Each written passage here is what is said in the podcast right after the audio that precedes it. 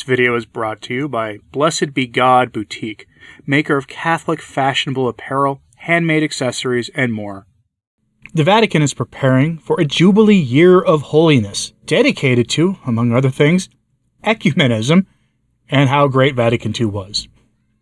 Yeah, this is part of the larger push to teach all the wonders and benefits of the greatest council ever and the spirit uh, it unleashed that upended the church and Western civilization to those of us who are resistant to its novelties. Francis is all in on the council, which makes sense since he is quite literally the living, breathing embodiment of that spirit that upended civilization and the church, the so called spirit of Vatican II. The Vatican is so dedicated to this project of saving their revolution in the church that they are dedicating a Jubilee year to teaching that council to the faithful. Which begs a question If that council was so great and if it bore such wonderful fruits, why do you need to repeatedly tell us how great it was?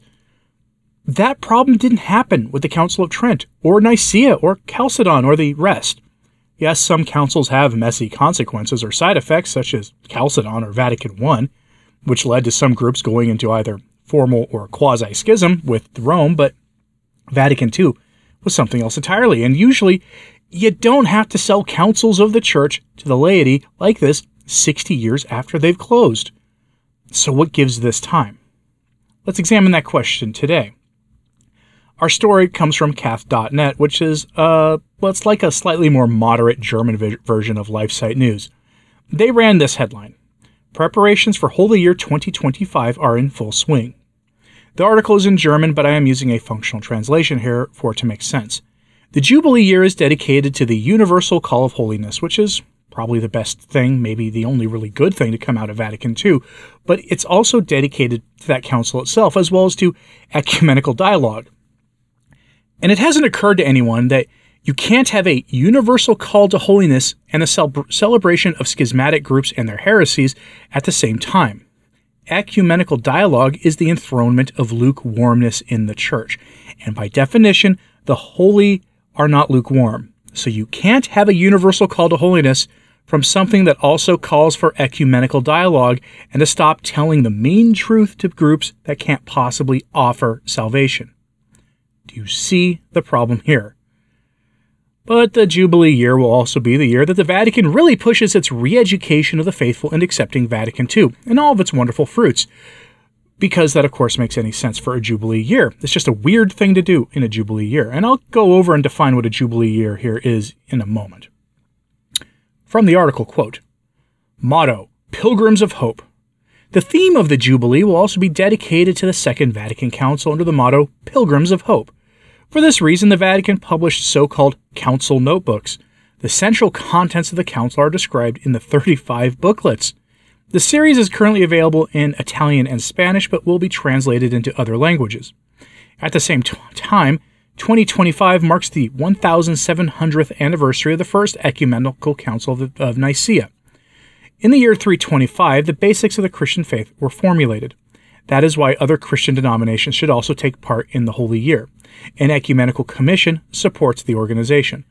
Other commissions are responsible for the cultural programs or contact with the local churches. The calendar with dates on special focal points of the Holy Year is already well filled. A special program for young people is planned for late July and early August 2025.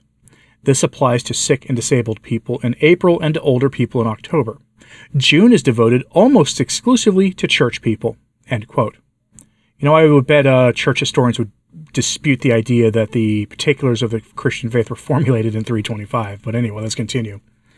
If you don't know what a Jubilee year is, I will let the Vatican website tell you in their own words. Jubilee years have happened in the church for quite a long time, and there's nothing heterodox or erroneous about them. I'll have everything I cite today, by the way, uh, and the articles as well, linked in my show notes at returntotradition.org if you want to read them for yourself. Just look for today's post with the, with the title of today's video, and you'll find it there. But what's a Jubilee year? According to jubileo2025.it slash en, we get the short explanation. Quote, the next Jubilee will be in 2025, and there's great expectation among the faithful from all over the world. It is important also to recognize and respect by other faiths around the world. The last Jubilee was the extraordinary one of 2015, wanted by Pope Francis. The one that will take place in 2025 will be the second one with Pope Francis. As many know, the Jubilee is a special year of grace in which the Catholic Church offers the faithful the possibility of asking for a plenary indulgence. That is, the remission of sins for themselves or for deceased relatives. A Jubilee usually lasts a year and a few days. It begins just before the Christian Christmas and ends the Epiphany of the following year. The most exciting and well known rite is certainly the opening of the Holy Door. This gate is open only during the Jubilee year, and the four main ones are the major basilicas of Rome St. Peter, Archbasilica of St. John Lateran, St. Paul outside the walls, and St. Mary Major. The first to be opened is St. Peter's Basilica. The other doors are opened in the following days and remain open until the end of the Jubilee, when they are oh, once again walled up. End quote. Okay, so I remember 2015's Jubilee year that Francis had, and it, was, and it featured one of the best things he's done in his time running the church into the ground. He had every diocese in the world establish pilgrimage sites that, if you visited, you received indulgences with the usual stipulations. I would like to see that happen again, but honestly, tying that to propaganda for Vatican II is more than a little unsettling. Now, according to the USCCB, to participate in the Roman pilgrim sites, you'll need to download an app. Yes, yes, the Vatican is going fully digital with this, which is more than a little annoying. I wonder how pilgrims from developing countries who don't have the means to download an app because they can't afford smartphones will be treated when they try to participate. Or how will it ju- how will just a person too poor to have a reasonably recent smartphone be treated if they try to participate in general, regardless of where they're from?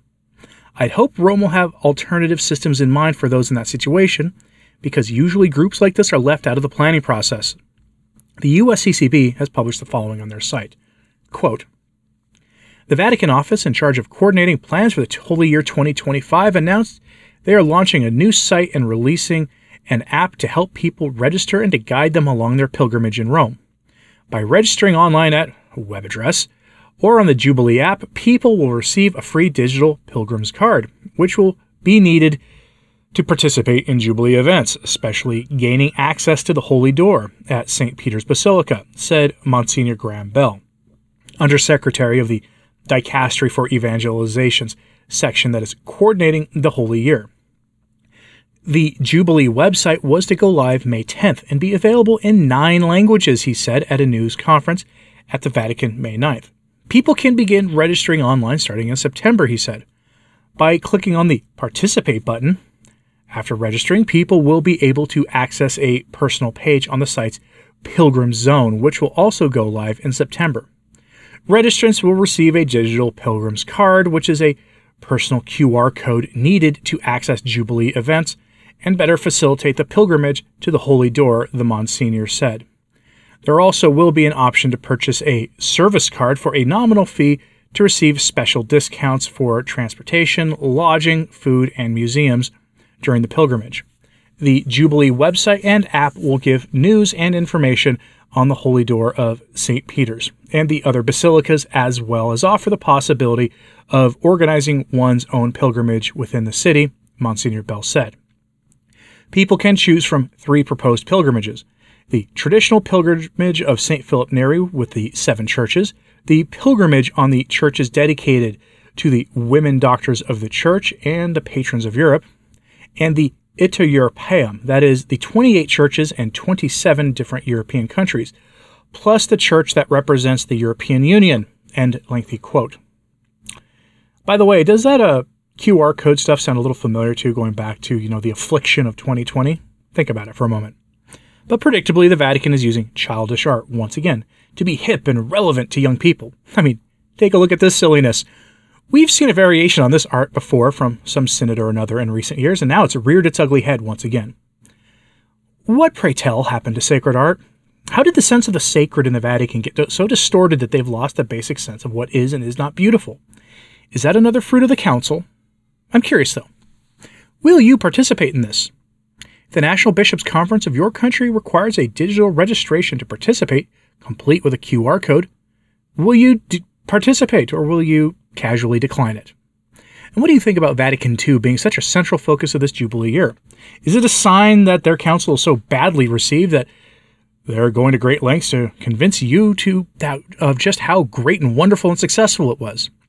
And if it really was that great, wonderful, and successful, well, they need to push it with this much force and constantly need to push it. I'm reminded of this focus going back to Traditionis Custodes, where Francis said that one of the prerequisites for a diocese even having a Latin Mass was that there would be an effort by the bishops of those dioceses to convince the laity and to teach them about how wonderful Vatican II was. Is this more of that? Let me know in the comments, please. Like and subscribe if you haven't, it does help. Sharing this on social media helps a lot too. As always, pray for the church. I'm Anthony Stine. Ave Maria.